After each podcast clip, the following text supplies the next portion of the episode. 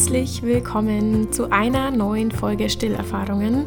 Die vorletzte, oder? Nee, die vorvorletzte, die vorvorletzte Folge. Morgen kommt noch Camilla, übermorgen Anna und dann waren alle wirklich dran und haben ihre Stillgeschichte geteilt.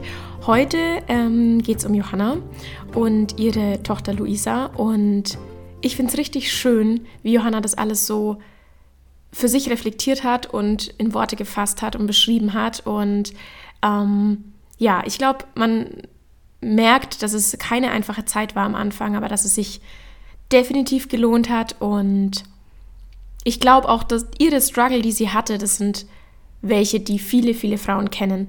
Und ich hoffe, euch ermutigt die Stillgeschichte, beziehungsweise ihr könnt euch damit identifizieren. Und bei mir war es einfach so, als ich mich auf die Geburt vorbereitet habe, haben mir Geburtsberichte richtig viel gebracht, weil ich einfach immer mehr wusste, so ein bisschen, was mich erwartet. Und dann, ja, dann hat man irgendwie eine, eine bessere Vorstellung, dann kann man es ein bisschen besser greifen.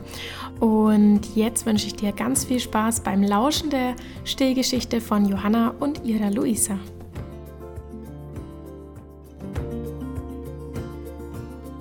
Hi, ich bin Johanna und meine Tochter Luisa ist jetzt sechs Monate alt.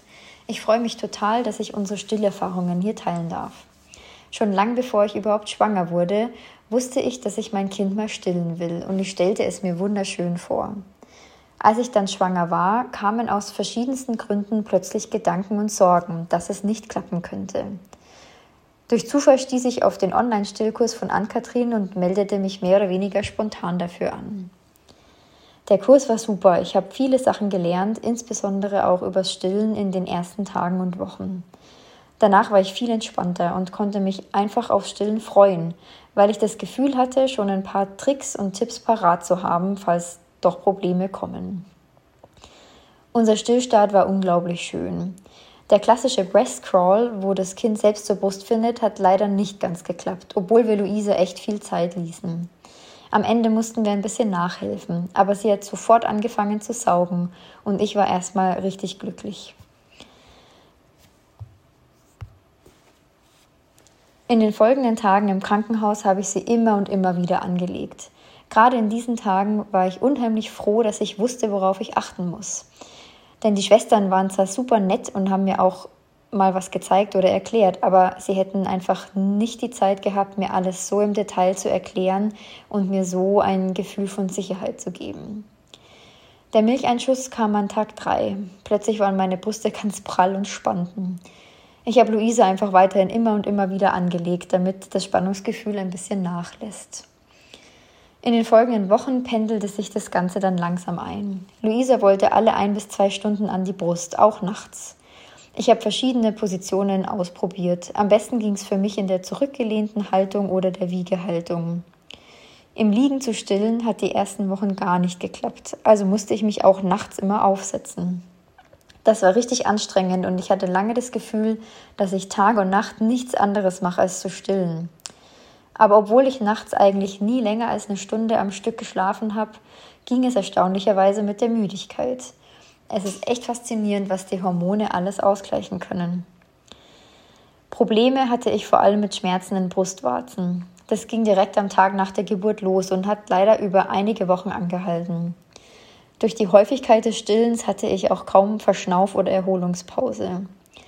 Phasenweise musste ich richtig aufschreien oder sogar weinen, wenn Luise angefangen hat zu trinken.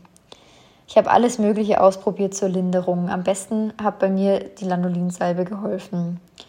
Und wir haben das richtige Anlegen hart trainiert. Ich habe Luisa einfach nicht an die Brust gelassen, bis sie den Mund wirklich weit aufgemacht hat.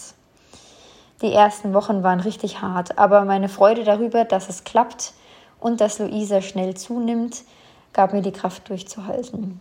Nach drei bis vier Wochen wurden die Schmerzen deutlich besser und nach etwa sechs Wochen habe ich gar nichts mehr gemerkt. Jetzt ist Luisa, wie gesagt, sechs Monate alt und ich stille sie auch weiterhin. Wir haben bereits mit Beikost begonnen und sie liebt es, aber gleichzeitig will sie nicht seltener an die Brust. Tagsüber will sie immer noch mindestens alle zwei Stunden trinken. Nachts ist es zum Glück deutlich besser geworden, da muss ich jetzt meistens nur noch zweimal stillen. Und seit die Liegendhaltung funktioniert, ist es nachts eh schon viel angenehmer geworden. momentan ist das für mich auch okay, so wie es ist. Und ich kann mir auch überhaupt nicht vorstellen, mit dem Stillen aufzuhören. Wir lieben es beide. Ich versuche ganz bewusst, mich beim Stillen nur auf sie zu konzentrieren und nichts am Handy nebenbei zu machen. So kann ich die Nähe zu ihr voll auskosten. Wenn ihr größter Hunger gestillt ist, dockt sie sich oft ab, prabbelt einige Zeit vor sich hin, guckt in der Gegend herum oder strahlt mich an. Dann dockt sie wieder an und nuckelt gemütlich weiter. Das macht sie immer so drei bis vier Mal und ich merke ihr an, wie sehr sie das genießt. Das ist einfach wunderschön und ich bin so dankbar, dass ich das Stillen so erleben darf, wie ich es mir immer gewünscht habe.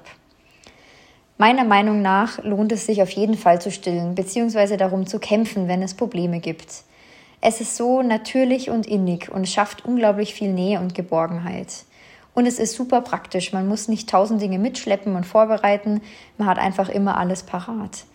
Ich bin mir sicher, dass man mit Fläschchenfütterung eine ebenso tiefe Bindung zu seinem Kind aufbauen kann. Aber für mich ist das Stillen einfach eine Art der Bindung, die ich auf keinen Fall missen möchte.